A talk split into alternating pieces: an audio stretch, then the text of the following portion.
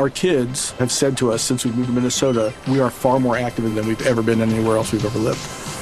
Moving to Minnesota opened up a lot of doors for us. Just this overall sense of community, of values that, you know, Minnesotans have. It's a real accepting, loving community, especially with two young kids.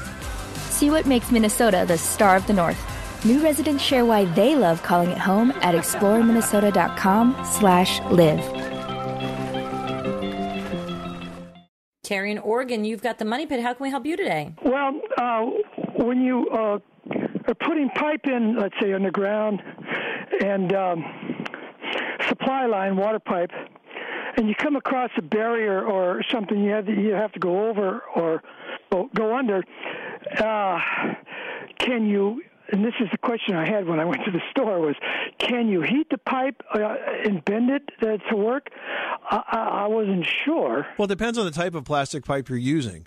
I mean, most most water supply pipes are are flexible ABS plastic pipes today, and they and they can bend quite a bit. If you're talking about like a PVC pipe where it's uh, you know flexible but very stiff and you can easily break it, you can bend that. And I'll give you a trick of the trade to do it, and that is, and you don't have to do a lot of this, but what you can do is you can fill the pipe with sand and uh-huh. fill the pipe with sand first, and then you can heat it, and you can use like a heat tape to kind of get it warm and Yeah. gently bend it. And the reason you're putting you're filling the pipe with sand is because when you bend the pipe, it's going to tend to collapse on itself. But if you put sand in it, it won't be able to collapse on itself, and it tends to hold the pipe open as you bend that uh, that angle that you need. So there's a little trick of the trade for that. Thanks so much for calling us at eight eight eight Money Pit.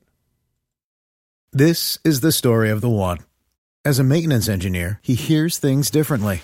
To the untrained ear, everything on his shop floor might sound fine, but he can hear gears grinding or a belt slipping.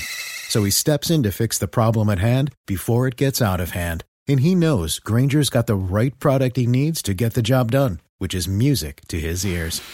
Call, click Grainger.com, or just stop by. Grainger, for the ones who get it done.